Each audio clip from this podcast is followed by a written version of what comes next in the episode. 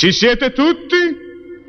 Siamo tutti qui e tutti insieme vogliamo vedere Franco Balbo Wow! Arrivederci ragazzi! Saremo tutti qui, sarete tutti lì, ci incontreremo ancora. Noi siamo sicuri che saremo tutti insieme per Franco Balbo Wow! In prima fila noi, in prima fila voi, noi tutti quanti insieme. Davanti a televisione ci troveremo ancora per un'altra trasmissione. Tutti voi con noi, noi con voi, tutti quanti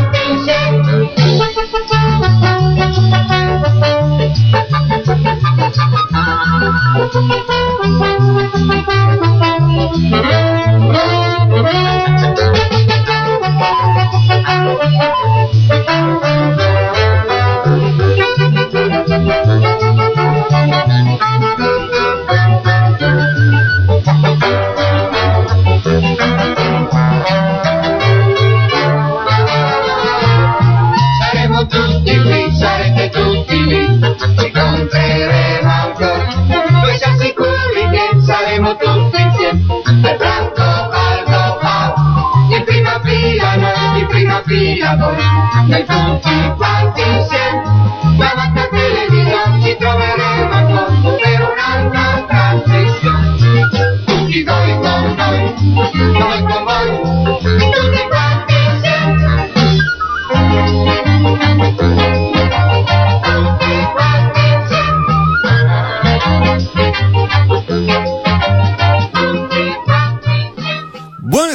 tutti, buonasera e benvenuti su Radio Animati e eh, benvenuti a questo lunedì. Non ce la siamo sentiti di partire con la sigla di Yatta perché stasera di Giappone non ne parliamo. Stasera Neanche no. Buonasera da parte di Lorenzo. Buonasera da parte di Chinoppi. Buonasera da parte di Valentina.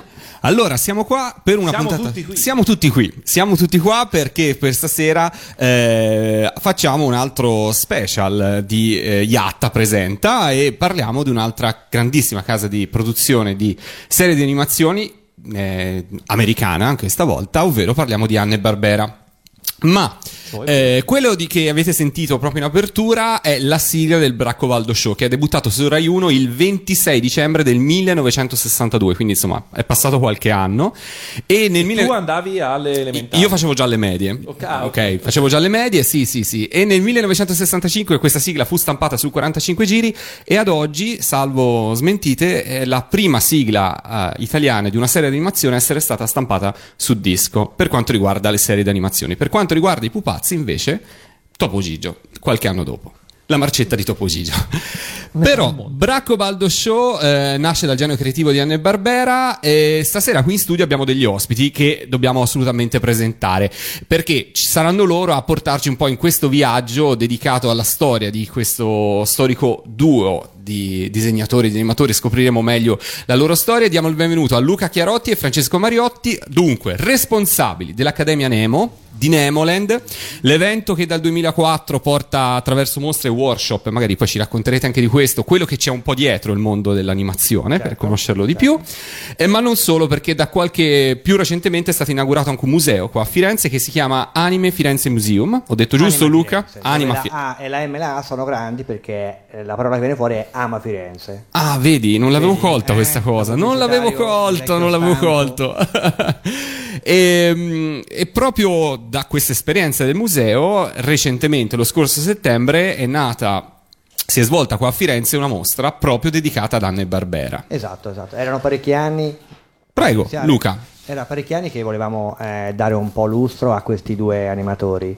Eh, in realtà il progetto di Anima Firenze nasce una decina d'anni fa, eh, una, una sera tra amici, tra vecchi collezionisti, eh, ci siamo guardati eh, tutti i notti originali e abbiamo deciso eh, di dare la possibilità anche ad altri di poter usufruire di questi eh, disegni. Eh, abbiamo una collezione che vanta all'incirca su 8000 originali, pezzi originali, molti eh, arrivano da collezioni appunto private personali di- del sottoscritto e altri colleghi, ma molti sono poi in realtà regalati dagli stessi autori che anno dopo anno vengono eh, a Firenze, presentano il loro lavoro e ci lasciano in dono i meravigliosi disegni che hanno creato. Quindi insomma siete compagni di tante cose. La prima è stata quale? L'Accademia, giusto? Esatto, faccio parlare Francesco, Francesco, parlo sempre io. è partito tutto da lì. Sì, esatto. nel- Buonasera, intanto. Buonasera a tutti, sì, scusatemi. Eh, sì, nel 2000 ehm, abbiamo diciamo, eh, inaugurato la scuola, l'Accademia Nemo e ci conoscevamo già dal 1996. La- abbiamo lavorato insieme in un'agenzia di pubblicità, abbiamo fatto per l'appunto animazioni, le prime cose erano delle animazioni, degli spot televisivi. Poi abbiamo continuato a fare un sacco di altre cose e ho visto che lui era Degli spot televisivi, noi siamo appassionati anche di quello. Co- con quale spot televisivo Allora, avete... in realtà lo spot più importante che abbiamo fatto secondo me è, è quello sulla Balducci che è una casa storica che produce eh, scarpe a, a Montecatini. Eh, una cosa molto difficile perché erano eh, gufi vestiti da indiani che dovevano danzare intorno a questo cuoco e indossavano queste scarpe improbabili eh, un lavoro difficilissimo realizzato tra l'altro con eh, professionisti ma anche eh, molti molti studenti Eh sì, è vero, è vero, è vero. Quindi abbiamo eh, eh sì, altre Avis, il primo CD multimediale, abbiamo fatto un sacco, un sacco di Di cose. pubblicità. Sì, ho- mi ricordo che era lui malato quanto me di animazione, malato quanto me anche di illustrazione, tutte queste cose, quindi abbiamo deciso di, di- di intraprendere questo tipo di, di attività, di, fondare anche una scuola tra l'altro, quindi nel 2000 ci è venuta proprio l'idea di fare questa cosa per un po' condividere con le persone appassionate, ragazzi giovani, con noi diciamo questo tipo di, di attività che in Italia comunque ha, ha, diciamo, avuto grandissimi esponenti e che vogliamo continuare a crearne perché il nostro scopo è questo qua. La mostra quindi la- è, mh, diciamo Facciamo un Le- salto temporale. Dopo, dopo Sì, sì, 16 sì. anni- dopo 16 anni facciamo un salto temporale e ci siamo trovati con una scuola alle spalle che ci può supportare a Certo. livello economico e conoscenze e abbiamo deciso ok, eh, realizziamo questa mostra su Anna Barbera perché uno dei nostri eh, enormi cataloghi riguarda proprio tutto quello che riguarda il concept e il dietro le quinte di queste serie televisive. L'ha detto Francesco prima, tutto è partito un po' anche per la voglia di ritrovarsi, no? condividere questa passione. Poi da lì la scuola, ma da lì anche le vostre collezioni personali. Voglio sapere quando avete iniziato a collezionare, perché non solo Anna e Barbera. Ok, allora io mi ricordo, ce l'ho ancora a casa, eh, un regalo che decisi di fare alla mia ragazza, eh, acquistai un eh, Principe Filippo di Sleeping Beauty del 59 e da lì è partita questa che chiamo ora ossessione, piacevole ossessione, perché veramente diciamo che con quello che abbiamo speso potevamo forse fondare, non lo so, un'altra scuola. eh, insomma, non lo so. andare alle Bahamas. Andare alle Bahamas. e andare esatto a fare un po' di ferie però io mi ricordo il primo disegno che eh, ho avuto è nel 2004 se non sbaglio è un disegno di Don Bluth quindi, che non si dice Don Blatt mi raccomando se no si offende è Don Bluth Valentina sta, eh, Valentina sta gioiendo di... sì e Noi l'abbiamo chiamato Don Blatt la prima volta, ci ha guardato storta, Don Blatt, chi è Don Blatt? Don abbiamo Don Bluth, ok. No, eh, Valentina sta gioiendo perché appunto io ero, ero convinto si dicesse Blatt, lei invece lo sapeva e io così la canzonavo, no, ma cosa dici Blut, ma ti pare? Tra l'altro vorrei dire una cosa carina sul eh, il duo Gary Goldman e Don Bluth, eh, due persone veramente eccezionali che noi eh, abbiamo comunque invitato a Firenze eh, per consegnare loro il premio Nemolen Legend eh, nel 2007, 2005, ecco sono già eh, vecchio, non mi ricordo più le cose, nel 2005 e la cosa bella è che quando noi abbiamo invitato questi due artisti, molti, molti ci domandano ma come avete fatto a portare questi due eh, grandissime leggende a Firenze? Semplicemente mandando un'email. Con il Ecco, mio inglese stentato, stentato, inglese stentato, eh, niente, ave- avevo, eh, gli avevo proposto, guardate, venite a Firenze, sarete i nostri ospiti e in più vi daremo un gettone di presenza. La cosa bella, lo voglio raccontare, tanto ora non, ho, non, ho, eh, non corro nessun pericolo, eh, è che in realtà dopo eh, essere stati insieme per una settimana, eh, hanno fatto tra l'altro delle lezioni fantastiche, gente che eh, ancora mi incontra e mi dice grazie per la lezione sulla filosofia dell'animazione, non solamente sull'animazione. E, mh, dopo, dopo tanti giorni eh, che siamo stati insieme, mi ricordo la sera a mangiare, eh, Gary disse Luca eh, abbiamo due notizie per voi, una, una brutta e una buona. Eh, E lì? la- e lì, e lì, insomma, eh, la, la- la notizia brutta è che praticamente dovevamo spedire eh, tutti i regali eh, in posta Mhm. perché ne avevo ricevuti tanti ed era per loro improbabile portarli dietro. Ma la cosa bella è che rifiutarono eh, il gettone di presenza. Ah, Il cerchio si è chiuso eh, l'anno scorso a dicembre perché eh, loro eh, hanno mm, un nuovo progetto che vogliono realizzare, è quello di fare un film su Dragon Slayer. Noi dopo tanti anni eh, siamo da- diventati i loro produttori, quindi abbiamo eh, chiuso il cerchio donando una parte dei nostri introiti per eh, realizzare questo film di animazione. Questa è una cosa carina che ci tenevo a dire perché insomma, grazie Don, grazie Gary. Beh, mi sembra un- anche una bella soddisfazione. Appunto, Insomma. e grazie a voi, semmai il film su Dragon Slayer eh, poi alla Arriverà. fine- arri- eh, Lo vedremo sicuramente, lo vedremo sicuramente. Ok, quando? Bene, bene. bene. Allora, possiamo dire che a novembre siamo stati invitati a, a- a vedere le prime scene. Eh, in questo momento ci sono a lavorazio- in lavorazione eh, tipo 26 minuti. Eh, c'è un blog segreto, ovviamente non posso dire l'indirizzo perché è sotto password, ma eh, che svela tutto dietro le quinte. E a novembre siamo invitati a vedere le, le- le prime scene animate. Beh, insomma, Quindi- un bel colpaccio, come bel- si dice. colpaccio, è un bel un bel colpaccio, un bel colpaccio. Bene. Da eh, tutte queste esperienze a un certo punto l'idea di fare una mostra dedicata a Anne Barbera. Quindi avete guardato dentro le vostre collezioni e avete detto, ah, beh, c'è materiale per fare una mostra. Allora, prima di tutto, eh, se è nato prima, l'idea della mostra è nata dal fatto di avere avuto tanti pezzi da poter esporre o l'idea era stata più di voler omaggiare Anne Barbera? Qual è, qual è stata delle due la cosa che vi ha spinto a voler organizzare questa mostra? Allora, scusa Francesco, parlo sempre io, ma Anna Barbera sono i miei idoli, quindi scusa. Eh, in realtà ehm, le collezioni che abbiamo eh, spaziano da Disney, da Walt Disney, Filmation, eh, molte, molte animazioni e produzioni giapponese, ma eh, personalmente io adoro Anna Barbera, forse perché all'epoca, eh, io ho 50 anni quest'anno, o Anna Barbera o Anna Barbera, quindi eh, per forza eh, mi sono rimasti dentro.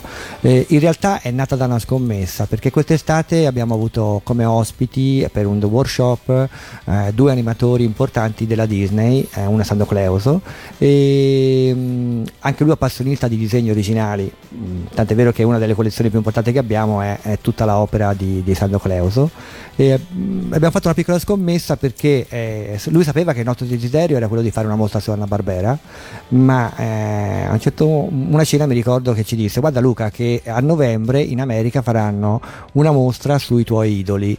Eh, quindi per scommessa, per non essere poi i secondi, perché poi per quanto ne so io nessuno ha ancora fatto una mostra Anna Barbera, eh, per non essere secondi abbiamo detto ok cercherò in, in ogni modo di eh, proporre questa mostra a Firenze prima di, di novembre. Eh, il giorno dopo la scommessa siamo stati chiamati da Wired per organizzare una mostra a tema.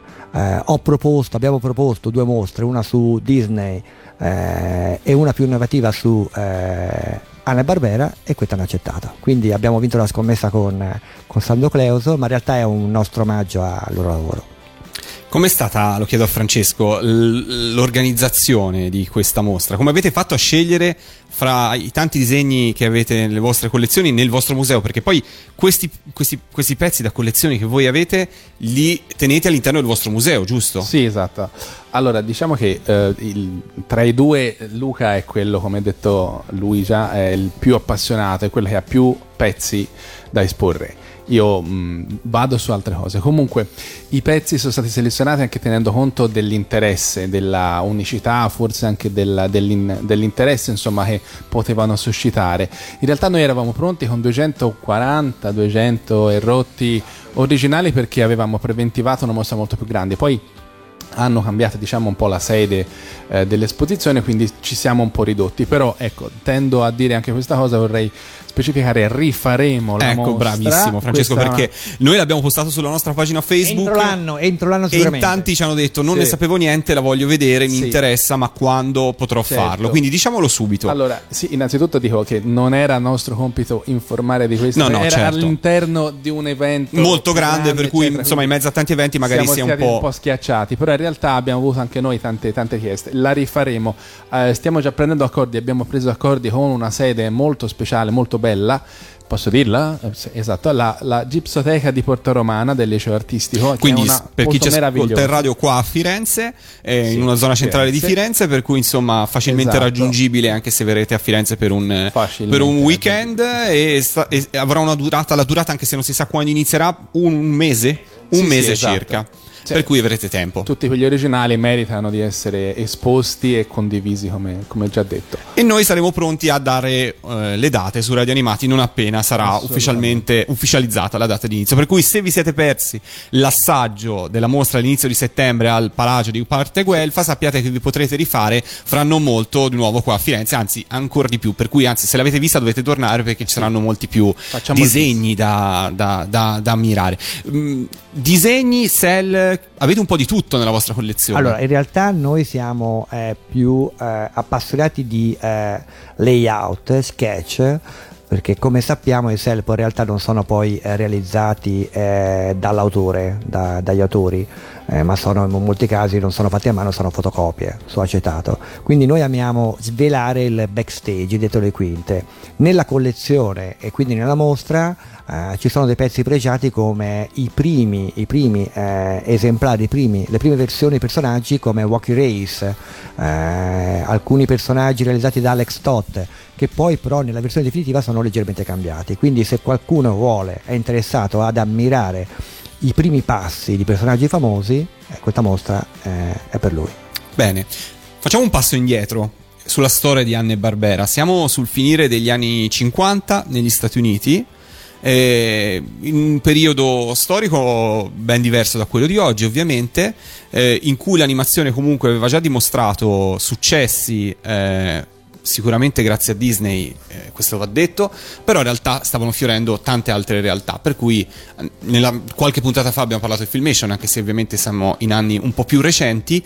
Eh, dov'è che parte il successo di Anne Barbera? Dov'è che nasce l'incontro di questi due personaggi? Allora, eh, infatti parte molto prima rispetto poi alla creazione dello studio vero e proprio, perché eh, nel 38 eh, i due si incontrano all'M- all'MGM.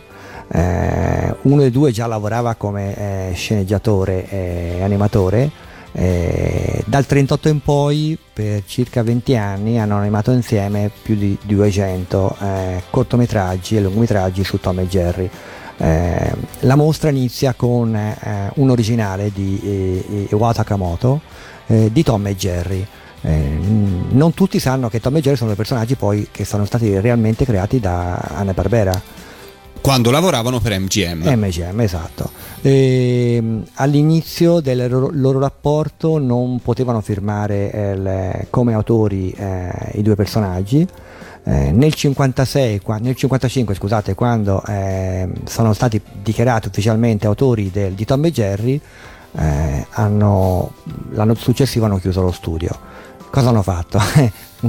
Chiusa la porta, eh, si è aperto un bel portone perché hanno deciso finalmente di eh, eh, creare il proprio studio di animazione. E ci tengo a dire che con Tom e Jerry eh, Anna e Barbera hanno vinto come autori ben sette Oscar, esattamente gli Oscar che hanno vinto eh, le Silly Symphony di Walt Disney. Quindi insomma è un pers- personaggi molto molto molto famosi, molto importanti. Secondo te perché eh, Disney, a differenza di altri autori, in questo caso Anne Barbera, ma ci possono essere altri esempi, eh, è riuscita a portarsi dietro eh, sempre questo gradino un bel po' sopra gli altri? No? Adesso hai fatto l'esempio lampante del fatto che anche prodotti di animazione fatti da Anne Barbera, sicuramente con una tecnica molto diversa, sicuramente forse anche con un impegno diverso, però perché per tanti anni e forse si inizia adesso un po' a staccarsi da quest'idea anche nei confronti dell'animazione giapponese perché questi pregiudizi c'erano, c'erano soprattutto negli anni 80 assolutamente. molto forti anche nei confronti dell'animazione giapponese perché c'è sempre stato questo bisogno di eh, dividere il mondo fra cioè Walt Disney e poi tutto il resto Questa è una bellissima domanda, difficile la risposta. ehm, ehm, sinceramente non saprei rispondere. Ti posso dire che eh, Anna Barbera è legata eh, come esperienza all'animazione televisiva. Eh, ho letto una biografia di eh, eh, William eh, dove lui rimpiange i tempi in cui l'animazione dal 2 veniva svolta in MGM perché riconosceva ovviamente una superiorità di qualità nell'animazione, nel movimento, cosa poi persa nell'animazione dello studio Anna Barbera perché per abbattere i costi ovviamente è una produzione, pensate più di 200 serie. eh, mh, Iwao Takamoto, che è il creatore di Scooby-Doo, eh, nel suo libro eh, racconta la mia vita con più di mille personaggi. Se voi pens- pensate mille personaggi animati, 200 serie eh, con 700 dipendenti, niente a che fare con lo studio Disney, vi vi potete immaginare il perché della bassa qualità. Certo. Francesco? Sì, mh, volevo appunto, è una mia opinione, ma in realtà ho trovato riscontro su altri artisti, altri autori che conosco. Eh, Disney a quel tempo mh, puntava molto e ha sempre puntato e punta eh, tuttora a- alla magia dell'animazione, della comunicazione, del momento. Eh, in realtà poi ehm, Anne e Barbera hanno fatto comunque un- una produzione di intrattenimento, cioè Giusto. in realtà secondo me sono i precursori di quello che attualmente si chiama entertainment, cioè quello, diciamo, quel settore veramente utile a intrattenere. Non è la situazione di un film fatto benissimo a regola d'arte come Fantasia o comunque altre bellissime e geniali produzioni Disney che davano magia, davano comunque allo spettatore mm, un sacco di emozioni. Era l'intrattenimento, il divertimento. Era un periodo in cui negli anni 60 e 70 c'erano, eh, ricercavano anche nei teatri, negli show questo genere di cose, di sketch, di battute. Era una cosa che comunque erano, il pubblico cercava e quindi... Animazione Esatto. usa e genere. Ma sì, ora non voglio sminuirli, però era, io la vedo in maniera molto più, eh, già, meno, eh, un po' più poetica, meno prosaica, ecco, però in realtà intrattenimento. Il successo di Tommy e Jerry eh, era già avvenuto ai tempi della MGM, quindi loro hanno semplicemente seguito il filone, ma riuscirono a prendersi anche i diritti della serie o rimasero o sono tuttora della MGM? No, eh, in realtà no. Mm, Racconto una piccola cosa. Eh, il primo film che fu prodotto da MGM partecipò alla corsa degli Oscar. Non vinse, vinse un altro film della MGM e a quel momento si domandarono i due, eh, due autori, ma forse il nome è tra virgolette un po' sfigato. Eh, scusate, passa- eh, pass- passatemi il termine. Allora cosa fecero? Fecero un contest interno per creare un, eh, un, un nome, per dare un nome eh, più simpatico, con più appeal ai due personaggi. Vinse il contest un amatore interno che propose di eh, chiamare il gatto e il topo Tom e Jerry. Tra l'altro Tom e Jerry eh, sono due nomi utilizzati molto spesso in America perché all'epoca c'erano già due serie eh, in bianco e nero eh, in presa diretta, quindi erano cartoni animati intitolate Tom e Jerry. Ah, ok, quindi erano due, due nomi che già esistevano. Esatto, esatto. Non sap- questo non lo sapevo veramente. esatto. Facciamo una pausa musicale e visto che di Tom e Jerry abbiamo parlato, ascoltiamocela una delle opening, delle sigle, no opening, qui siamo veramente sul mondo giapponese, mi è sfuggita. Ascoltiamoci una delle sigle di Tom e Jerry su Radio Animati.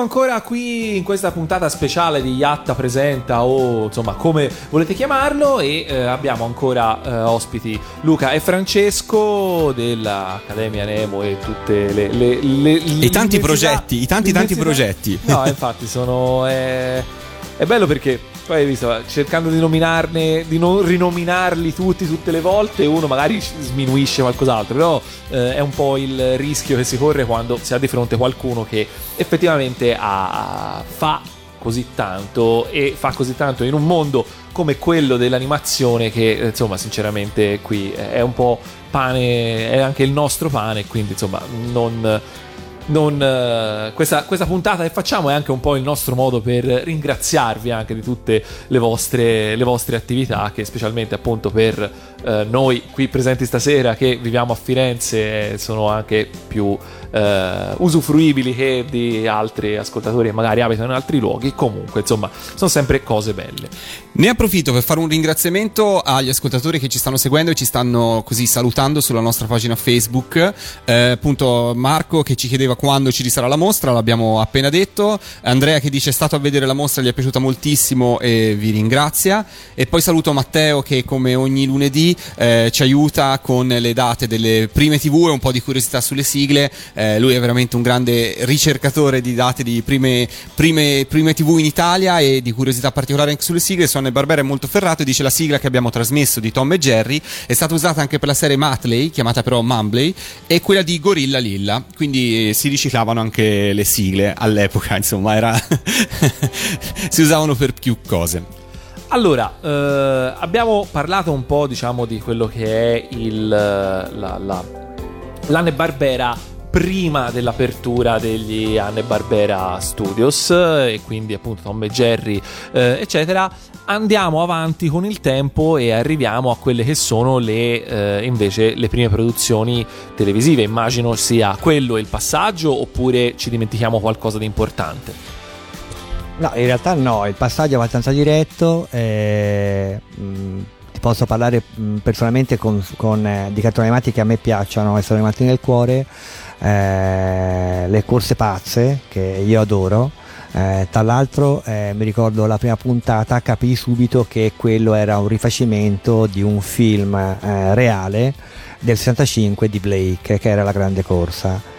Ehm, I due personaggi che sono poi diventati poi famosi come Dick Dastardly e Matt il cane, eh, anche qui voglio raccontare una cosa carina, è che in realtà sono eh, due personaggi che nella grande corsa nel film eh, in presa diretta sono interpretati da due grandi attori che sono per quanto riguarda eh, Dick Dastardly eh, è il professor Fate e l'attore era Jack Lemmon e il eh, cane Matley, il cane eh, insolente, eh, in italiano poi tradotto nel film Carmelo, eh, in, in inglese invece era Max, era l'attore Peter Falk.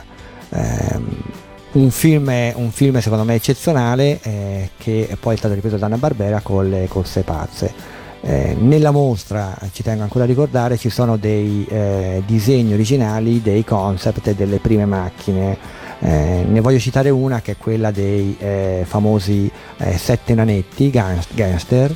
Eh, il numero della macchina è il numero 7. Eh, perché numero 7? Perché era un po' un prendere in giro da parte di una Barbera eh, i sette nani. Tant'è vero che per Leonardo Pistop era la famosa svampita a Biancaneve. Un'altra citazione che viene fatta nel- su questa macchina è che eh, per aumentare eh, la velocità del mezzo in realtà i piedi sbucavano da sotto. Questa è una citazione a Fred Flintstone. eh, Quindi si sono autocitati. Sì, si citavano in continuazione. eh, questo, è, questo è veramente incredibile. Era secondo te un omaggio che facevano loro stessi, un modo anche per divertirsi, diciamo, nel, nel realizzare queste serie? O forse era anche un modo per, diciamo, in maniera ehm, tra le righe di eh, rimettere all'interno della serie qualche elemento che il pubblico, soprattutto più giovane, gli dava confidenza, sicurezza? Sicuramente, sicuramente. Erano dei mattacchioni. eh, leggendo le, le- le- le- biografie, le autobiografie, sono eh, due mattacchioni.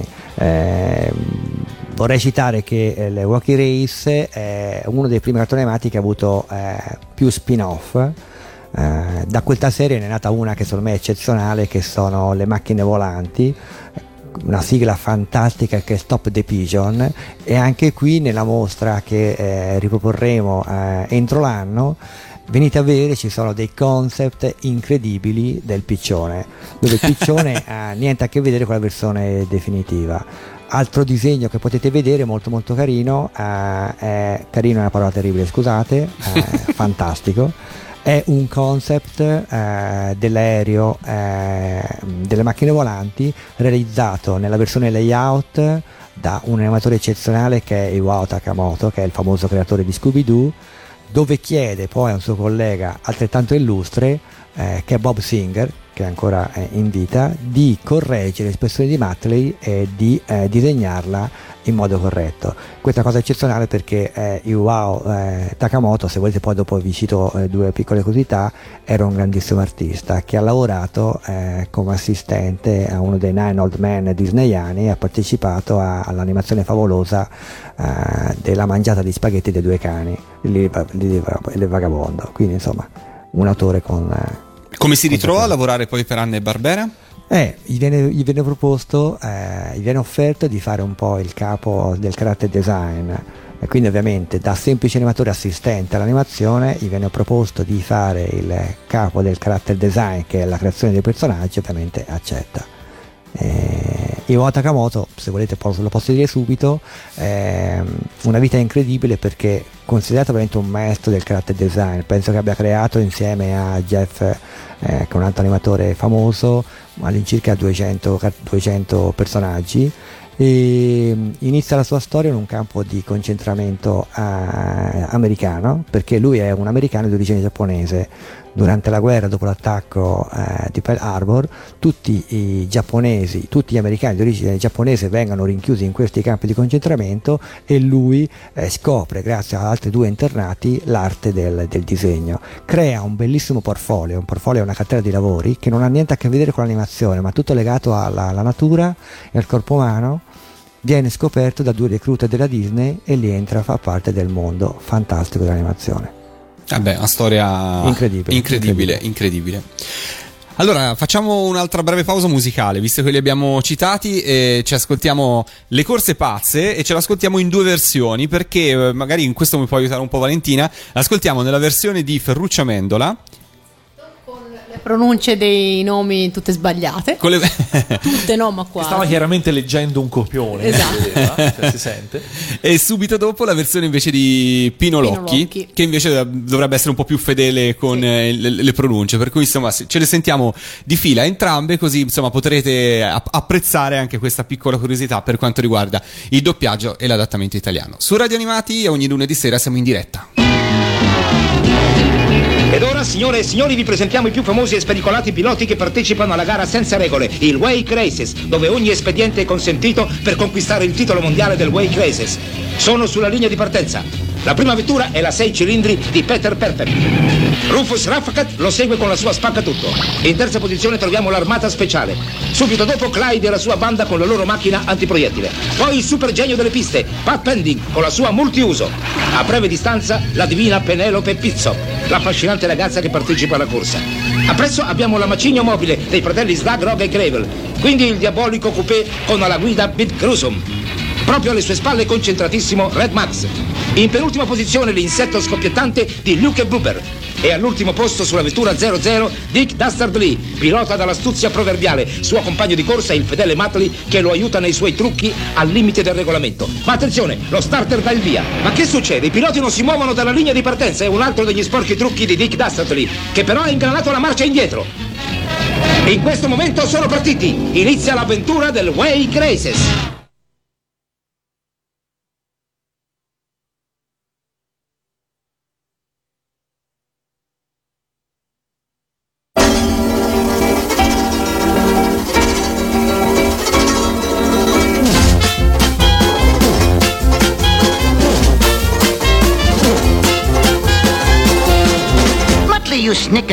Floppy-eared hound. When courage is needed, you're never around. Those medals you wear on your moth-eaten chest should be there for bungling at which you are best. So stop the pigeon, stop the pigeon, stop the pigeon, stop the pigeon, stop the pigeon, stop the pigeon, stop the pigeon. Ow!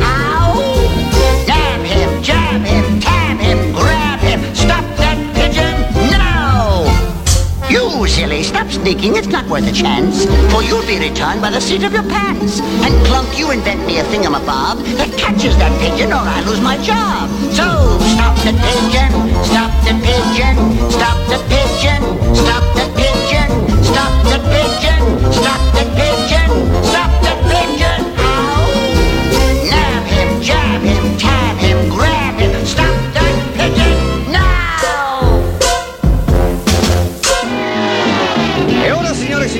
Presentiamo i più famosi e spericolati piloti che partecipano alla gara senza regole, il Walkie Race, dove ogni espediente è consentito per conquistare il titolo mondiale del Walkie Race. Sono sulla linea di partenza. La prima vettura è la 6 cilindri di Peter Perfect. Rufus Rufkut lo segue con la sua spaccatutto. In terza posizione troviamo l'armata speciale. Subito dopo Clyde e la sua banda con la loro macchina antiproiettile. Poi il super genio delle piste, Pat Pending, sulla sua multiuso. A breve distanza la divina Penelope Pizzop, la affascinante ragazza che partecipa alla corsa. Viene poi la macigno mobile dei fratelli Slang, Rock e Gravel.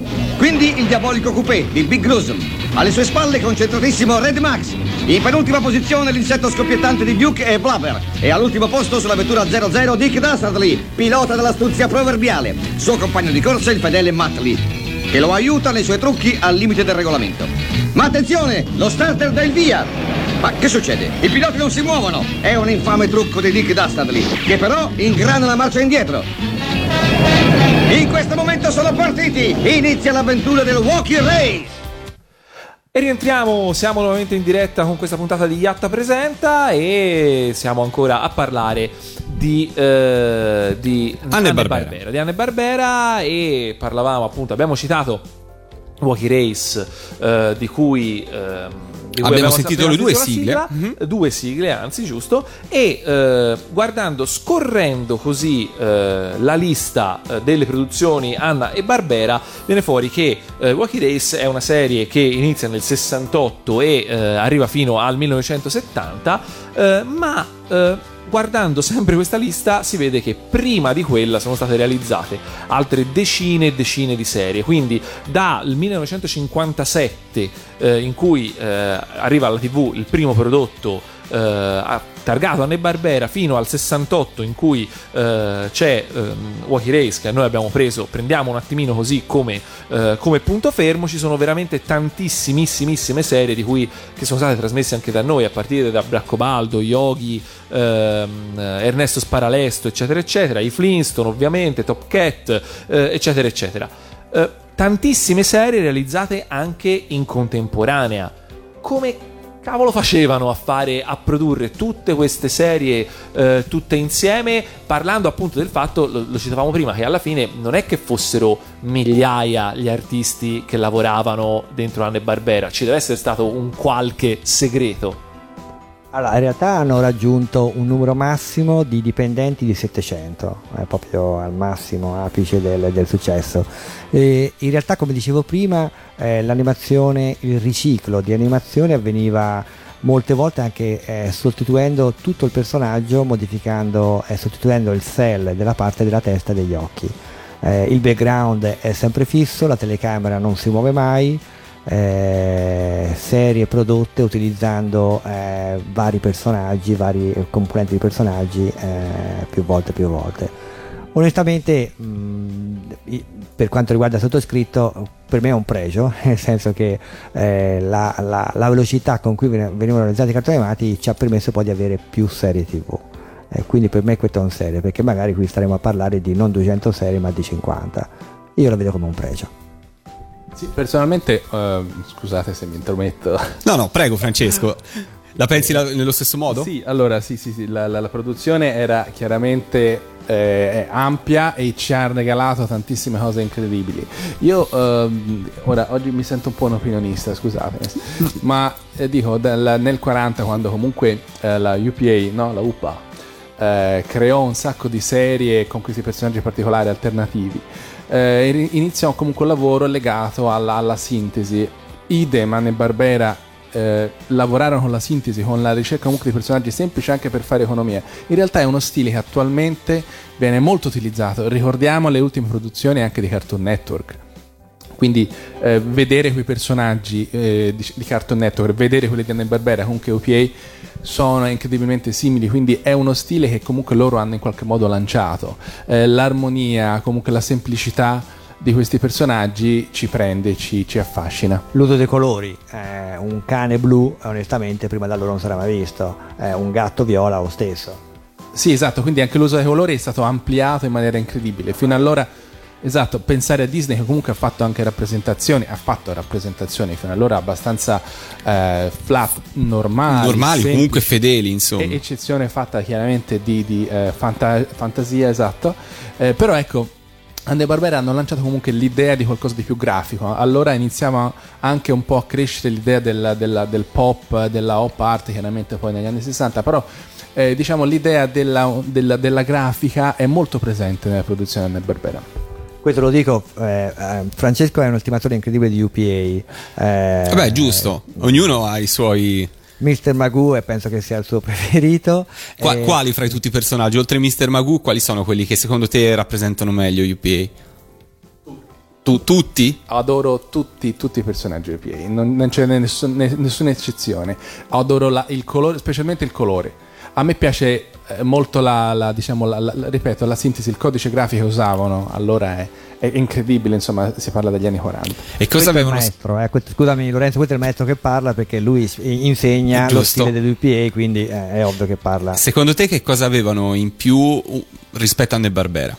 In più, ehm, il coraggio di fare veramente intrattenimento. Ricordo che i PA, mm, ora non voglio parlare troppo di No, beh, però un confronto, insomma, alla fin fine era un, diciamo, oggi si direbbe competitor, no? Di- Assolutamente, erano Quindi- comunque, come dicevo, animatori che uscivano da Disney. Quindi comunque loro erano sempre dipendenti, ex dipendenti nel senso proprio contrattuale, ma eh, dipendenti a livello mentale da quello che in realtà era la produzione Disney. Quindi eh, Anne Barbera in più cosa hanno fatto? Hanno fatto quello che, dicevo, che ho detto prima, cioè l'intrattenimento. Hanno sfruttato i personaggi con la loro sintesi, con i loro colori originali per essere più, origina- più originali, ancora più interessanti, più eh, belli. Da un punto di vista delle storie di questi cartoni, eh, oltre giustamente ad avere la necessità di una sintesi perché dovevano durare poco e in quei pochi minuti eh, trasmettere e funzionare, diciamo da questo punto di vista, ehm, secondo me, eh,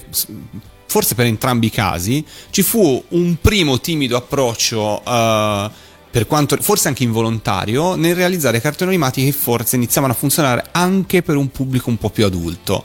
Eh, cioè, f- riuscirei a accostare più oggi l'animazione per adulti, Simpson, dai Simpson in poi, diciamo, eh, è una cosa abbastanza sdoganata, no? Quindi questo concetto che il cartone animato uguale eh, non è per forza uguale pubblico di bambini, ce lo siamo finalmente tolti di torno, da- insomma, lo- l'abbiamo superato.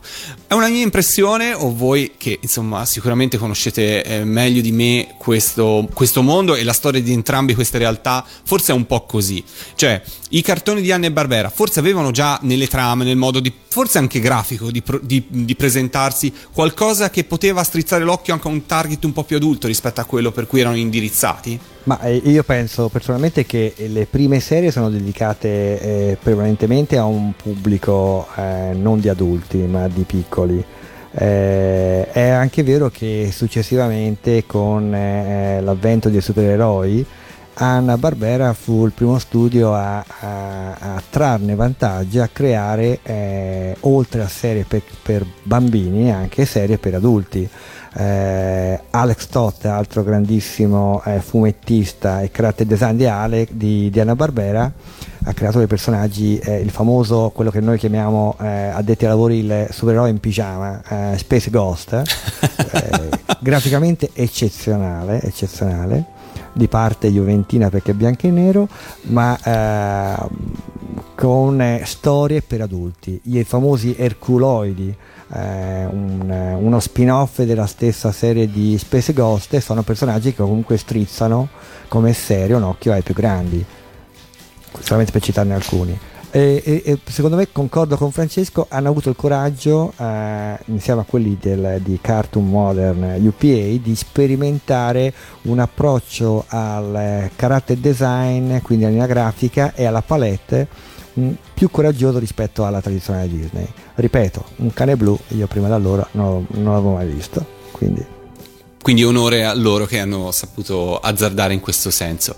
Da un punto di vista tecnico, ehm, furono Disney spesso ha, insomma, ha introdotto anche tanta innovazione nel cartone animato, nelle tecniche di animazione, nel sperimentare. Eh, nel caso di Anne Barbera c'è qualcosa che li ha contraddistingue qualcosa che hanno introdotto loro? Ma proprio il fatto di riciclare pezzi Il riciclo. pezzi, il riciclo. Sono Perché- stati i primi a perché, farlo? ripeto, Già in MGM non si faceva questo? Mm, no, perché come dicevo prima, eh, nelle biografie loro rimpiangono i tempi d'oro, così citati, eh, delle animazioni realizzate in MGM, Quindi- dove la cura e l'espressione dei personaggi erano veramente portati all'ennesima potenza in stile Disney. Eh, voglio ricordare una cosa, che all'apice del successo della Barbera eh, avevano qualcosa eh, come 750 contratti per lo sfruttamento dei personaggi. Vabbè. Disney non ha questi numeri. Quindi 750 eh, personaggi sfruttati come giocattoli, eh, peluche, puzzle e così via. E quella è stata una fortuna notevole, insomma. Esatto, sicuramente. Nello studio però non c'è stato forse un momento in cui c'è stata la, svo- la voglia di fare uno scatto in una direzione diversa, cioè tu mi raccontavi loro rimpiangevano i tempi dell'MGM, quindi un tipo di animazione più vicina a Disney o forse la possibilità di dedicare eh, più tempo a cura, a dettagli eccetera eccetera. Ehm, non c'è forse nel loro DNA la voglia di abbandonare un po' la serie tv per buttarsi un po' di più nelle- nei lungometraggi o il cinema? No, in realtà hanno fatto parecchi lungometraggi, Scooby-Doo è un, un- esempio classico. Eh, diciamo che eh, non hanno avuto successo come nei film, eh, come film disneyani, ma lungometraggi ne hanno fatti molti, molti. Ma eh, diciamo che Anna Barbera era già classificato come serie per TV, eh, in alcuni casi anche serie di bassa qualità. Eh, quindi difficile comunque da reputazione da ripulire, anche se ripeto, per me sono due geni incredibili. Concordo. Valentina? La bassa qualità tecnica aveva una ripercussione su- sugli ascolti, cioè erano comunque da noi hanno avuto un grande successo queste serie, vuoi perché sono andate in onda per anni, vuoi perché appunto rimanevano comunque in mente. Ecco, ma a livello eh, di ascolti, a livello di pubblico in America si percepiva E forse di questo- critica Di anche. critica anche, sì. Eh, La critica poi secondo me sbaglia molte volte, eh, diciamo che eh, la bassa qualità dallo spettatore non veniva percepita perché come diceva appunto Francesco la qualità d'oro di Anna Barbera era la gag, la gag non grafica ma la gag sonora. eh, risate su risate, gag, gag, storie alcune volte senza senso ma piacevoli da vedere. Messa da parte Tom e Jerry, che abbiamo detto è stato quello con cui da tutto è un po' partito, qual è, qual è stato poi per lo studio di Anne Barbera il primo vero grande successo commerciale in ordine di tempo? L'orso, l'orso yogi sicuramente, eh, anche se io non apprezzo particolarmente. Dove fra l'altro, se non sbaglio, uno dei due dice in, in bubu, uno dei due dice di eh, rappresentare un po' se stesso. Esatto, sì, sì. Loro, chi, chi eh, dei due, chi fra Anne Barbera? Allora, mh, eh, ce n'era uno piccolino eh, che era quello con capelli bianchi che mi riguarda, eh, quindi sicuramente lui. Eh, ci sono molte, molti- molte serie in cui loro si ritrovano. Eh, volevo dire un'altra cosa prima su un personaggio i- importante eh, che era Bob Singer. Bob Singer è conosciuto come uno degli animatori principali dei Jetson, la famosa Sì. famiglia pronipoti. Eh, Francesco prima parlava dello stile UPA, eh, la, serie di- la serie dei Jetson è UPA all'ennesima potenza, uno stile sci-fi retro che molti ora È vero. eh, riprendono. Se guardiamo l'ultimo, eh, uno degli ultimi film degli Incredible del- della Pixar, tutto il design è strizza l'occhio a questa, a questa serie dei Jetson. Tra l'altro a proposito degli, il- degli Incredibles, eh, ci è capitato qualche anno fa eh, tra le mani un bellissimo disegno originale eh, degli Impossible, il famoso trio Impossible che strizzava un po' l'occhio ai famosi anni Beatles. E, mh, nel layout presentato eh, per eh, convincere l'entourage a produrre questa serie il nome dei tre personaggi non era eh, Impossible ma era gli Incredibles eh, nome che poi fu cambiato ma perché però poi ha portato fortuna a- successivamente a Pixar non gli, gli Impossible ma gli Incredibles Incredible. No, intervengo solo per dire una, una, una pischerata. cioè, che mi ha fatto venire in mente dicendo questa cosa qui dei Jetsons, che effettivamente eh, io ho sempre, mi sono sempre dentro di me figurato che il figlio dei Jetsons era in realtà Gerald McBoing Boing, tornando alla UPA e a quelle cose lì. Per, per me erano la stessa persona, poi so che non, non è vero, non ha senso, però è, è così, forse boh, qualche, qualche qualcosa di... Di, di- di- di comune ci deve essere. Allora, visto che di Yogi e Jetson abbiamo parlato, ascoltiamoci le sigle anche di queste altre due grandi successi di Anne Barbera. Yogi Bear is smarter than the average bear. Yogi Bear is always in the ranger's hair. At a picnic table you will find him there. Stuffing down more goodies than the average bear. He will sleep till noon, but before it's dark, he'll have every picnic basket that's in jellies from pie. Yogi has it better than a millionaire. Because he's smarter than the average bear.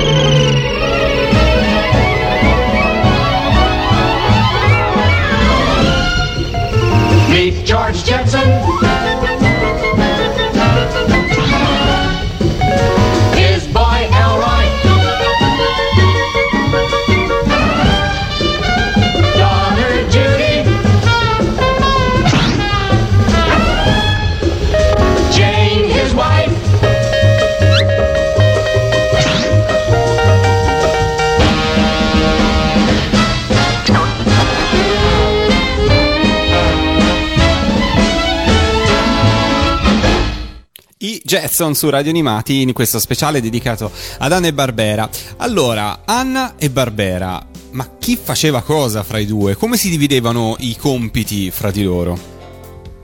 Ok, eh, come eh, una coppia di creativi che si rispetti, uno chiaramente era un po' la mente, l'altro era eh, il braccio, tra virgolette.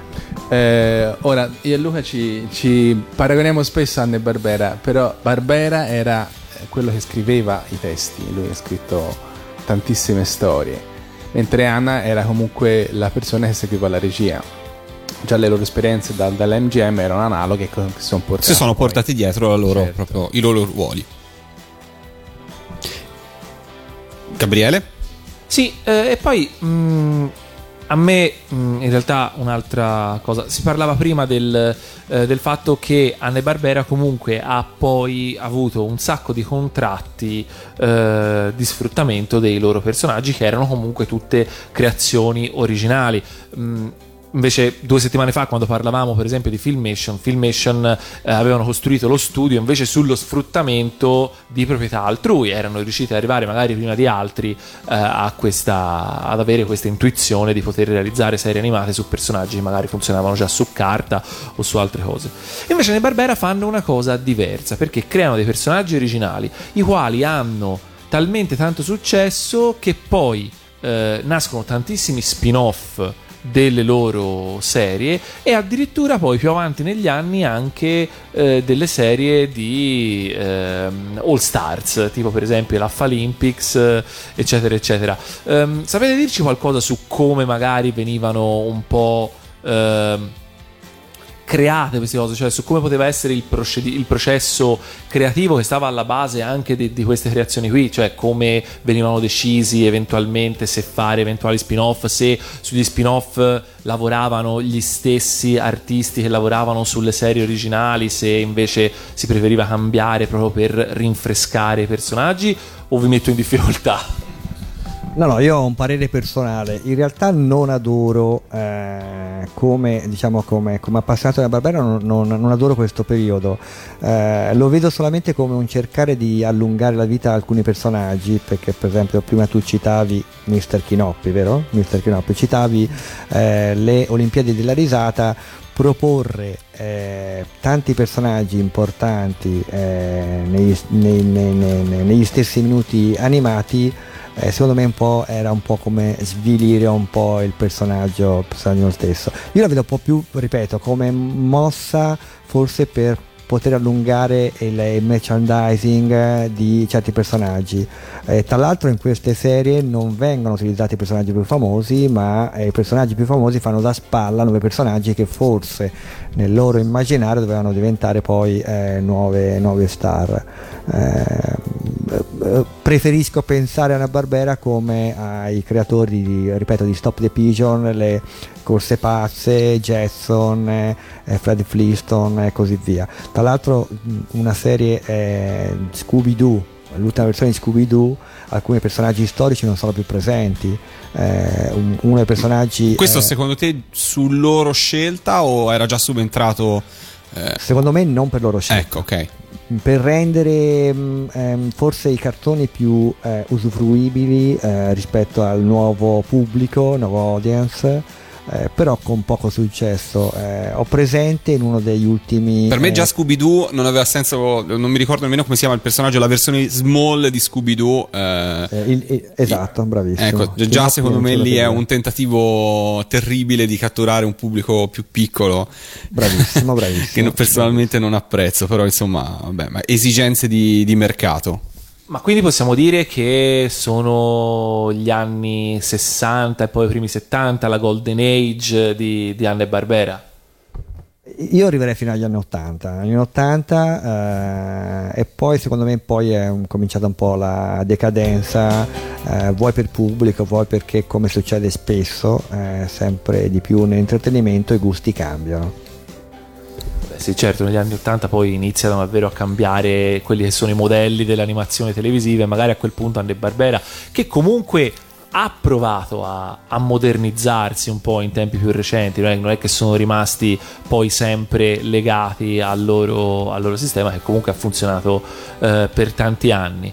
E così, giusto per provare a fare un po' di name dropping a caso, eh, c'è secondo voi qualche serie degli anni d'oro che invece brilla per pochezza rispetto ad altre, magari c'è- evitando di citare nuovamente gli spin-off e le cose che abbiamo già citato prima, e viceversa magari qualche serie Che non è che- stata così fortunata, magari da noi lo è stata in America, che Esatto, invece che invece magari anche artisticamente o per qualche motivo poteva avere delle cose. Perché talvolta appunto no, come si è sempre detto eh, il, eh, il successo di pubblico poi non sempre arride alle serie migliori magari si tratta di, di- di fortuna di essere la serie giusta al momento giusto.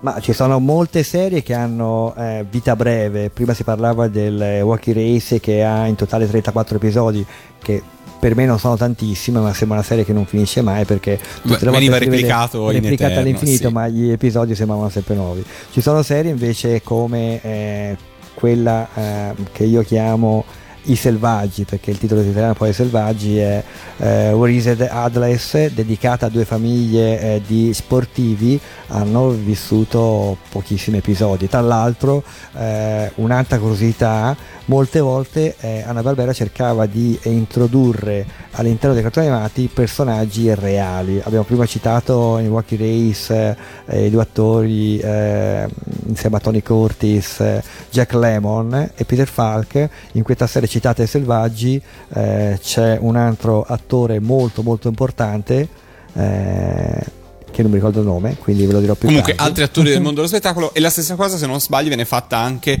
Ora voglio dire un'esattezza. Walter Mattau, scusate. Walter Mattau. ok. La stessa cosa viene fatta, se non sbaglio, anche con Stanley Olio. Esatto, bravissimo. Per cui, insomma, questo è un tentativo di sfruttare un successo eh, commerciale di un cinema, in questo caso, trasportato poi in animazione. La famiglia Adams è sempre loro? La versione anima- in animazione? Forse no. Non lo so, ve- verifichiamolo strada facendo, ascoltiamoci un po' di musica prima, che ne dite? Facciamo un'altra pausa musicale, l'abbiamo citato prima, uno- un altro gatto fortunato di eh, Anne Barbera che è Top Cat, fra l'altro sta per tornare o è tornato con un, un nuovo lungometraggio al cinema. Fantastico. Salutiamo la voce Maurizio Merluzzo e ce l'ascoltiamo su Radio Animati, parliamo ancora di Anne Barbera. Top Cat, the most infactual Top Cat, intellectual close friends get to call him TC, providing it's with dignity. Top the indisputable leader of the gang. He's the boss, he's a bit, he's a championship, he's the most tip top.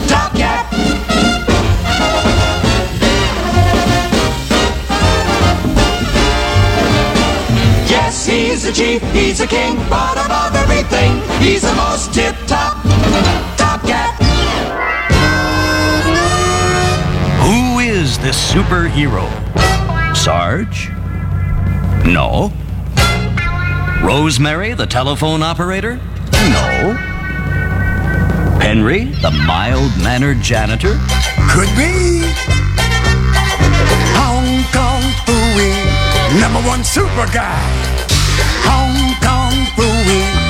Quicker than the human eye. He's got style, a groovy smile, and a bob that just won't stop. When the going gets rough, he's super tough with a Hong Kong Fooey chop. Yeah! Hong Kong Fooey, number one super guy. Hong Kong Fooey, quicker than the human eye.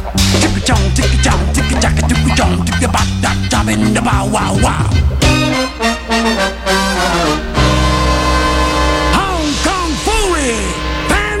Music.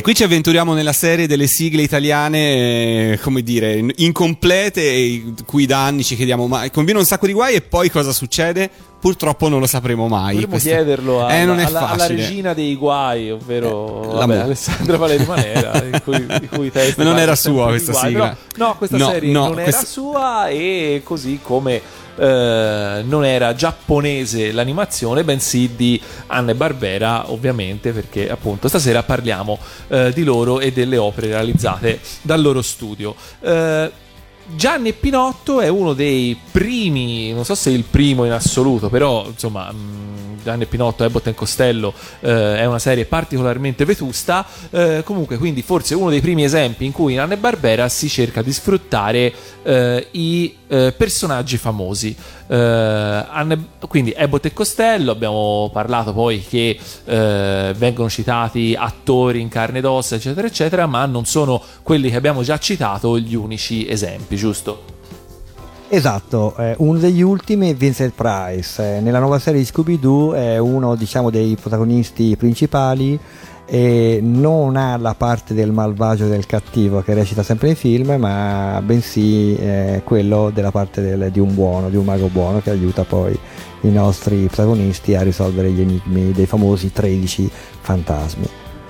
Su Scooby-Doo, visto che abbiamo citato il, il cane e i fantasmi, ehm, mi sono sempre chiesto, in realtà me lo sto chiedendo, mh, insomma, ora più da adulto. Eh, era un cartone animato in cui eh, capivi fin dal primo momento chi si nascondeva dietro il fantasma. Esatto. E c'era una eh, trama che era assolutamente s- sempre Standard. la stessa, standard.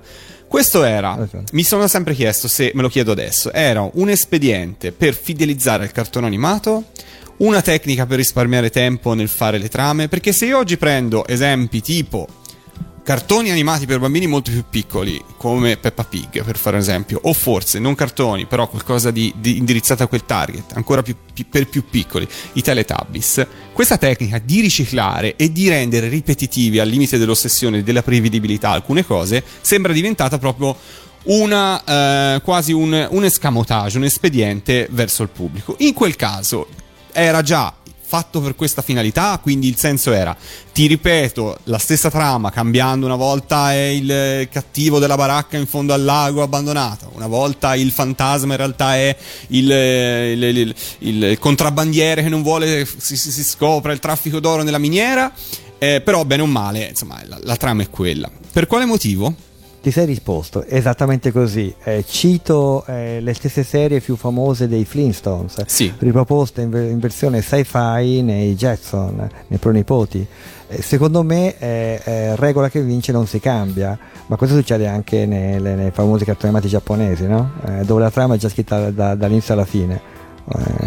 Quindi, secondo me, se il prodotto funziona, lo ripetiamo all'infinito. Tra l'altro, Scooby-Doo eh, ha un altro eh, successore che è versione eh, Scooby-Doo in versione marina che è Jabba Joe che è lo squalo scemo dove le trame sono esattamente le stesse di quelle di Scooby-Doo c'è sempre una crew che insieme al protagonista in questo caso lo squalo deve sempre risolvere eh, stesse problematiche.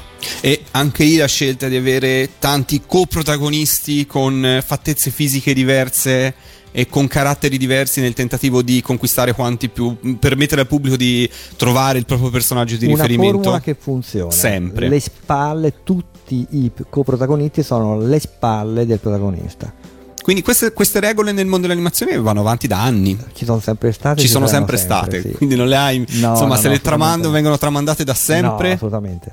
E non si cerca di trovare nuove strade o di abbandonarle in qualche modo. Ma qui se vuoi possiamo eh, citare mh, cartoni animati recenti, DreamWorks, eh, Disney. Cambiare la formula alcune volte è deleterio per far chiudere gli studi. Quindi Sì? facciamo provare eh, nuove strade ad altri, poi se funziona copiamo.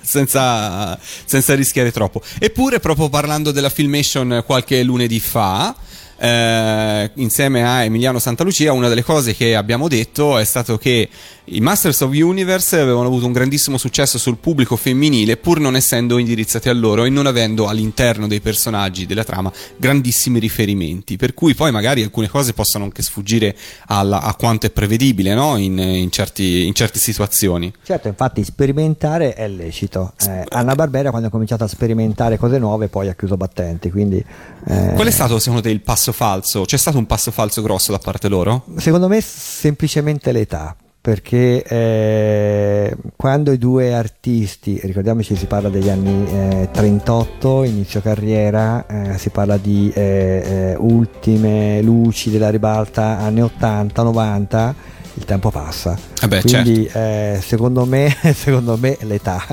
cioè, viene, viene normale dopo un po' non avere più la capacità di eh, avere sotto controllo sia l'azienda e, le- e tutto quello che è richiesto dal nuovo, dal nuovo pubblico. Ma nel corso degli anni non hanno saputo affiancare, mm, portare nello studio eh, menti fresche, nuove, giovani che permettessero di proseguire in continuità, ma ovviamente cioè, Disney è morto da anni, è morto prima di loro, eppure lo studio è riuscito ad andare avanti apportando anche grandi successi e anche grandi Eh, diciamo che quando Disney, perché forse l'avete già raccontato, ma quando Disney tentò di fare quel bellissimo esperimento che secondo me è un capolavoro, secondo gli addetti al, al lavoro uno dei migliori film che è Sleeping Beauty, eh, fece quasi chiudere gli studios della Disney.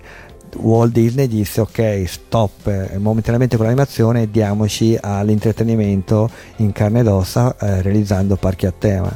Tant'è vero che poi eh, i due eh, artefici del successo e insuccesso eh, di Sleeping Beauty come Barry Blair eh, e Aaron Earl sono poi i due designer principali dei, dei parchi a tema. Quindi cosa che fu poi fu tentata anche da, da Anna Barbera quella di creare poi eh, parchi a tema se andate in America e, domanda- e domandate se esiste ancora un parco a tema di Anna Barbera eh, nessuno vi, vi dà l'indirizzo perché parchi non ce ne sono Non li hanno mai realizzati, non sono mai arrivati. hanno, hanno- io- per quello che ho letto io ci sono eh, alcuni esperimenti di piccoli parchi a tema realizzati ma poi chiusi successivamente per mancanza di pubblico Ah, quindi insomma abbandonati da qualche parte di villaggi fantasma. Tutte le volte che io eh, torno eh, in America eh, chiedo sempre ai miei eh, colleghi artisti eh, mi fate vedere dov'è la sede, dov'era la sede di Anna Barbera.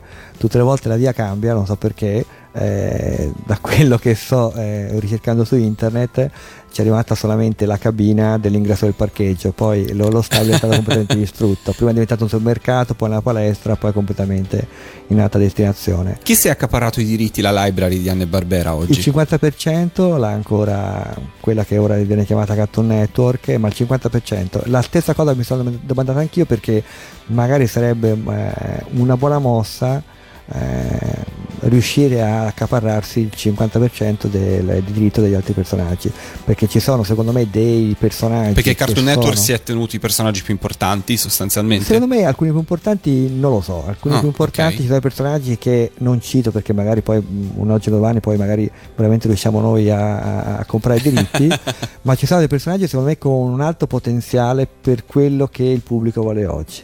Ah, ok. Quindi sono dei, dei personaggi Incredibili. incredibili che forse non sono stati sfruttati appieno e che anzi potrebbero essere di moda a distanza di 30-40 Assolutamente, anni rispetto alla loro idea. Magari ci sentiremo tra qualche anno E vi siete accaparati l'altro 50%. esatto. O il 50% no, ma magari qualche personaggio che a me è rimasto nel cuore sì. Eh. Eh, ci sono il Cito fra tutti, forse i nostri pre- preferiti, Frankenstein Junior, eh, la super formica che a me sono arrivati nel cuore.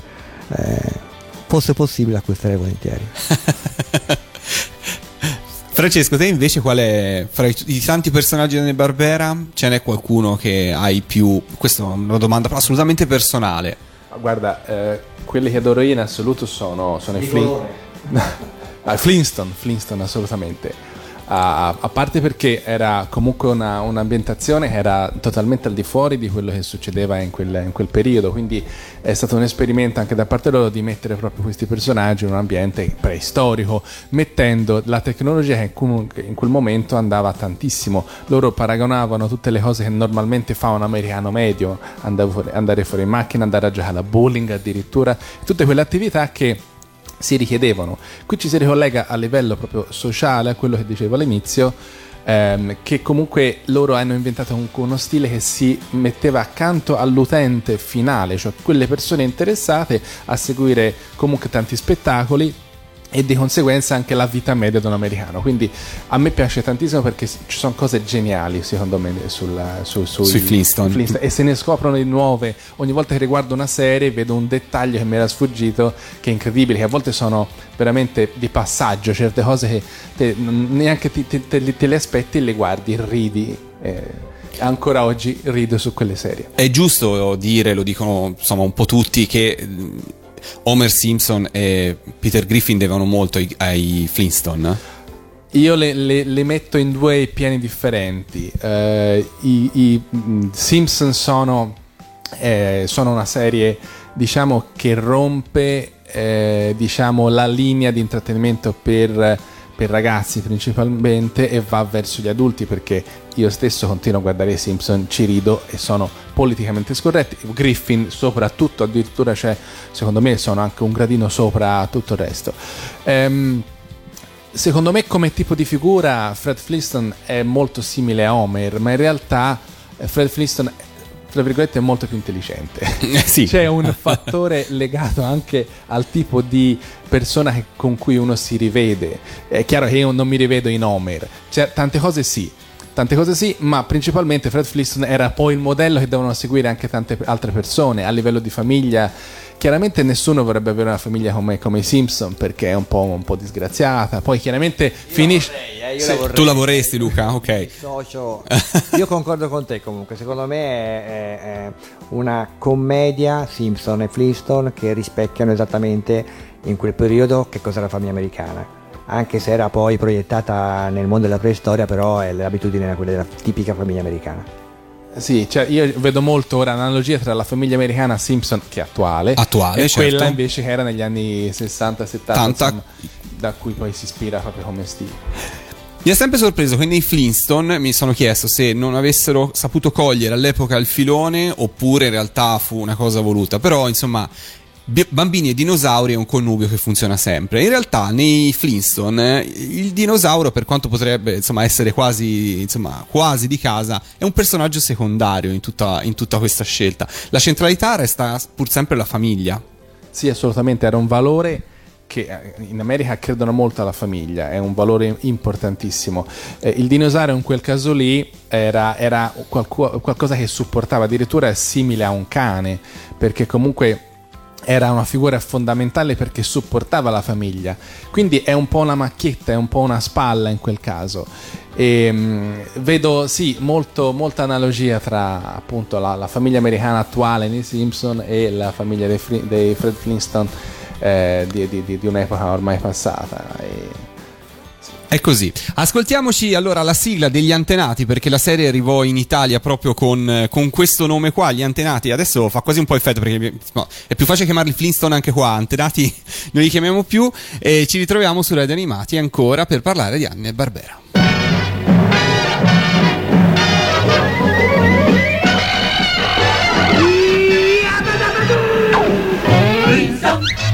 Ecco i Flintstone, gli antenati con radio e tv. Dentro le caverne hanno luci e frigo come hai tu. Vieni sulla loro cabrione, pieno, la benzina ma va via. Quando sei coi Flintstone, ti diverti con lo Java e poi col Dava, con Java Dava.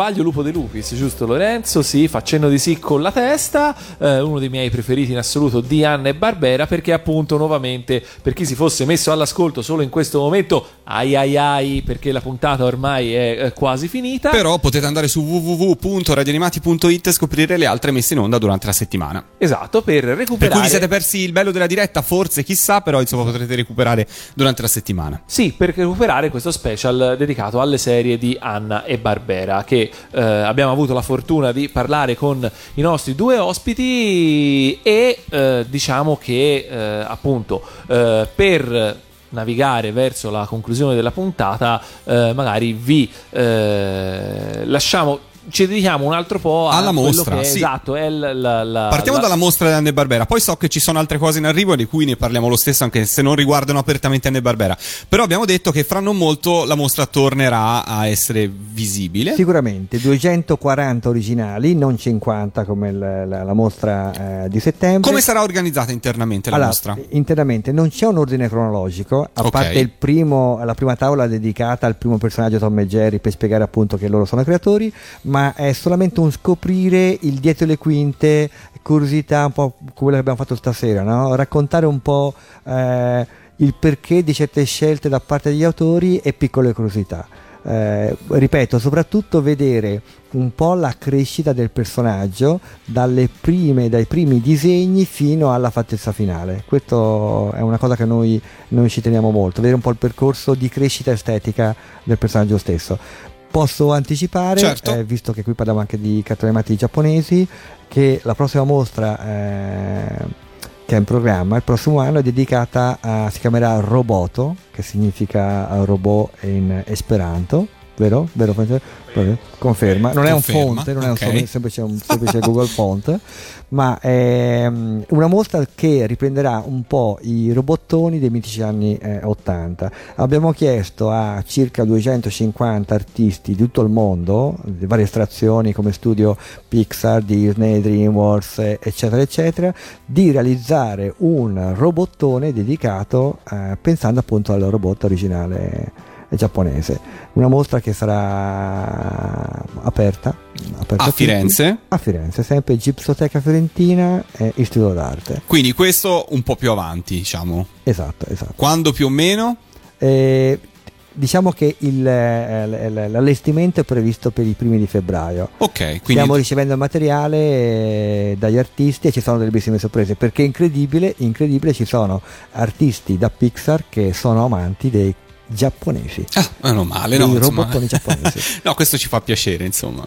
Quindi, insomma, non, non è solo la Disney che guarda il Giappone No, no. quando c'è il Re Leone, No, insomma, ecco, esatto. guarda anche in altri momenti, insomma, ecco. Tu- prego. Ultima cosa sul museo, ehm, perché poi è nato il museo, l'abbiamo spiegato un pochettino. Eh, qual è il nostro desiderio ultimo? È quello di dare la possibilità a tutti, a chiunque, di poter visionare questi originali. Come è possibile farlo? In questo momento eh, la quasi totalità degli originali sono presenti in Accademia Nemo. Eh, quindi se volete potete visitarlo scrivendo un'email eh, semplicemente a noi come esattamente la, come ha fatto Valentina quest'estate. E poi magari condividiamo la pagina su Facebook, su Facebook condividiamo la pagina per cui per chi all'ascolta andate sulla pagina Facebook di Radio Animati e lì troverete il link per cui chi vuole visitare il museo deve scrivervi in qualche modo in questo momento per poter visionare le opere che sono Esatto, all'interno dell'Accademia. Esatto, abbiamo avuto delle, belli- delle bellissime esperienze, visite da scuole del cinema francesi, danesi, eh, intere scolaresche che sono venute in Accademia a Firenze a, a- a osservare, a scoprire questi originali. Incredibile perché le richieste vengono sempre dall'estero e purtroppo poco dall'Italia. Questo un po' è un, un rimpianto. Per questo vorremmo realizzare un museo permanente. Abbiamo chiesto alle istituzioni fiorentine di avere una location stabile, aperta a tutti. Aperta a tutti, quindi eh, l'entrata deve essere gratuita. Eh, la nostra volontà è quella di donare i nostri originali alla città di Firenze. Ah, beh, insomma, e, e non c'è solo Anne Barbera, ci sono anche tante cose di artisti giapponesi, puoi citarne alcune? Ma abbiamo una bellissima collezione regalata eh, eh, dalla persona dello splendido maestro Yoshiko Tabe, dei bellissimi originali eh, dei primi cartoni animati di Heidi, eh, Marco, eh, alle Ande e dei incredibili originali legati ai primi film della Toy Animation. Eh, tra tutti il gatto agli stivali, ci sono gli originali eh, a multi-cell, quindi multi disegni incredibili. Insomma, tan- tanta roba, insomma, Volevo solo- citare un'ultima cosa, eh, tra le collezioni qui ci teniamo, perché tutte le volte che arrivano da noi il- gli artisti americani si fermano nel nostro eh, corridoio, eh, sorridono e dicono ma questi sono gli originali? Eh, sì, questi sono originali dove io ho studiato, perché nella galleria dell'Accademia Nemo sono presenti dei disegni originali del primo libro d'animazione mai realizzato, realizzato da Preston Blair, uno dei famosi animatori di eh, Fantasia, la famosa danza del ippopotami con gli alligatori. Il primo film è fatto nel 49 eh, dove spiegava la tecnica, la tecnica di animazione. La quasi totalità delle pagine, come originali, che sono ovviamente molto grandi, in formato 50-70, sono presenti in accademia. Francesco. Scusate, eh, voglio aggiungere anche una cosa, se ti sei scordato di un piccolo pezzettino che abbiamo, che è Gerti il dinosauro di Winsor McCay del 1914, quindi è una, è una rarità. Una rarità, 102 è, bello, anni. bello vecchio, sì. Vabbè, bello insomma. vecchio, sì. È ancora sano. Sì, sì. Oltre a che appunto ha tantissimi altri disegni Disney, altri, tantissime cose, e come diceva Luca siamo molto legati anche alla, alla- diciamo, a tutti gli studi. Cosa pensate di questo, e poi lo leghiamo anche a Anne Barbera, insomma, questo affermarsi così prorompente della computer graphic nel mondo dell'animazione? Vostro parere personale anche qua? Allora, questa, ti ho rubato il microfono, scusami No, Francesco. no, tu- mi voglio sapere anche il parere di Francesco, Allora, questa è una ovviamente. domanda che viene vol- svolta tutte le volte, viene fatta ai nostri ospiti. Eh, la risposta più eclatante è stata quella di eh, Takata, che non, che non citiamo. Eh, io la vedo come un'ottima eh, opportunità. È anche vero che per l'età forse che, che ho sono legato all'animazione tradizionale. Mm, raramente, devo essere sincero, le animazioni 3D mi, eh, mi lasciano la magia delle animazioni tradizionali 2D. Però questo è un aspetto penso legato più all'età. Ci sono dei capolavori Pixar che sono indubbiamente capolavori. Per te Francesco? Allora, io sono un amante del, del cinema indipendente, vado tutti gli anni al Festival di Annecy a vedere i lungometraggi, specialmente perché i cortometraggi stanno diventando un po' pesanti, onestamente, non, dico altro. Ehm, ho visto animazioni di ogni, ogni- di ogni genere, io, io amo la tradizione, la parte tradizionale è spettacolare. Eh, lo stesso io quando insegno comunque a scuola, in, in accademia, ehm, diciamo preferisco la parte tradizionale. Eh, nulla toglie però alla produzione del 3D, non disdegno la parte 3D, ma deve essere una cosa fatta bene, curata. Ci de- si deve sentire un po' la passione, l'arte, diciamo l'emozione. Se il 3D non dà emozione è un 3D fatto male, qualsiasi sia il film o comunque la, la produzione. Quindi mm, no- non cito chiaramente i film che non mi piacciono, ma No, no, cito certo, no. chiaramente quelli che hanno anima, che hanno forza. Hai di 3D terribile. Ecco, sì. No, io non l'ho citato, non l'ho detto. Ma eh, potrei citare per esempio del... Però posso darvi dei fazzoletti di carta con i dei 3D. Oddio, no, no. per favore, no. Comunque, ecco, quindi la mia opinione resta questa: deve essere fatto molto, molto bene. Tu prima, parlando proprio di Anne Barbera, hai detto come ehm, ti piacevano nei Jetson, per esempio, eh, alcune sfumature, diciamo lo stile, il, ehm, il calore o comunque quello che riuscivano a trasmetterti attraverso i disegni. Secondo te questo, al di là della bravura dello studio che può lavorare in computer graphics, della tecnica e quant'altro, è possibile farlo attraverso questi strumenti così tecnologici? Oppure la tecnologia tende a standardizzare? Allora, in realtà la tecnologia mh, deve essere vista come un tramite, come un mezzo, non come un limite.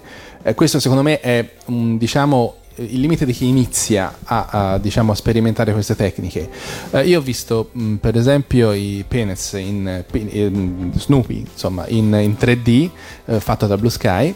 Ho conosciuto anche uno dei lead animator della- di questa produzione che ha un'esperienza incredibile e è stato per loro diciamo uno studio notevole riuscire a presentare Snoopy che io adoro tra l'altro eh, in 3D per me era una sorpresa io avevo paura a vedere le prime prove onestamente ma è, è uscito qualitativamente molto bello ora la storia ci si potrebbe dire tante cose, ma in realtà è molto interessante quello che hanno fatto. Questo dimostra che comunque loro si sono applicati per sfruttare al massimo lo stile 2D con il 3D. Hanno ottenuto secondo me un, un bel effetto, spero di vedere altre cose, quindi ripeto, è sempre ehm, una, una innovazione ecco quella che fanno in questo modo.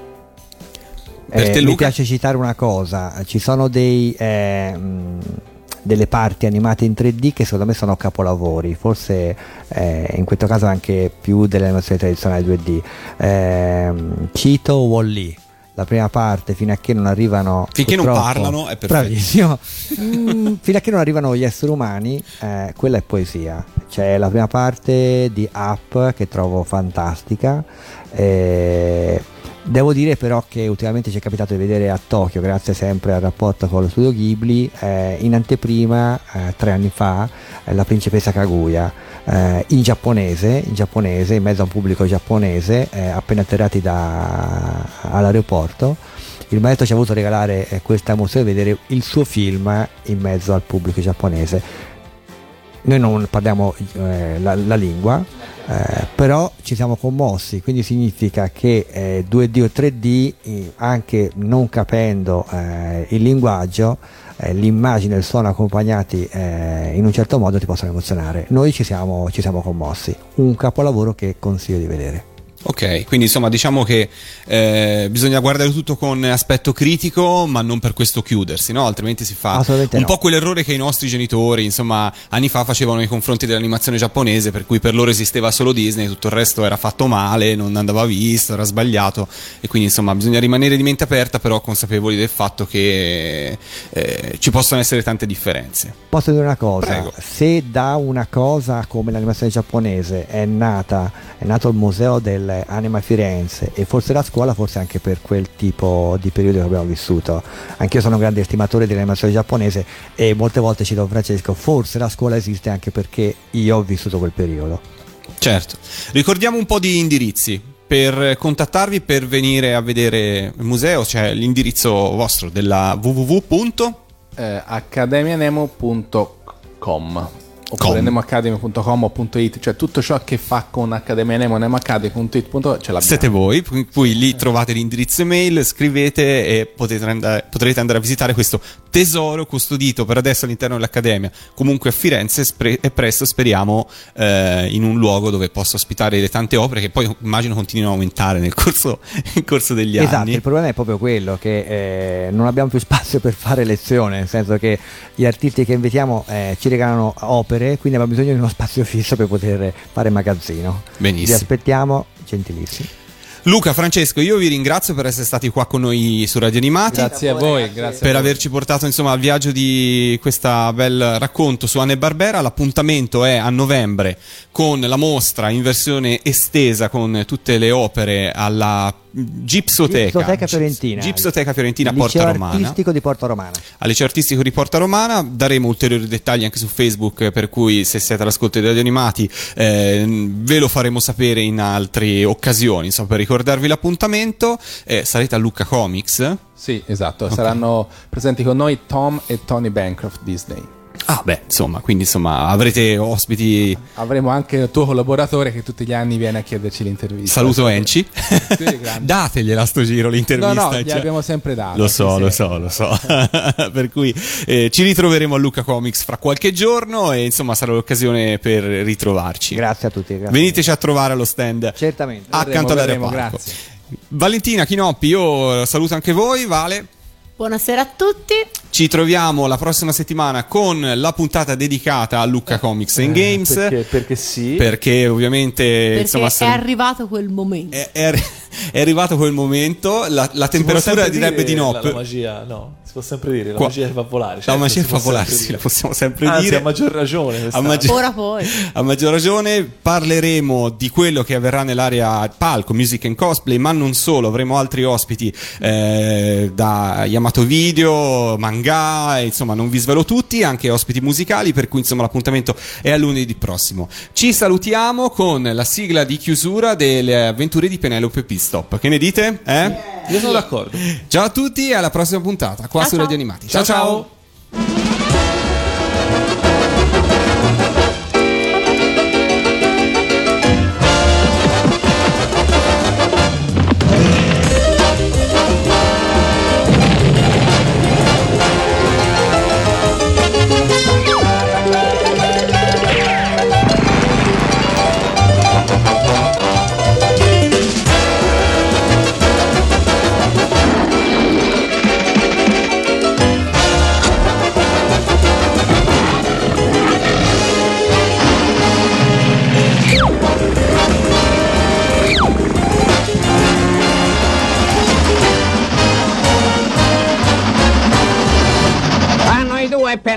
noi due Penelope Pistop.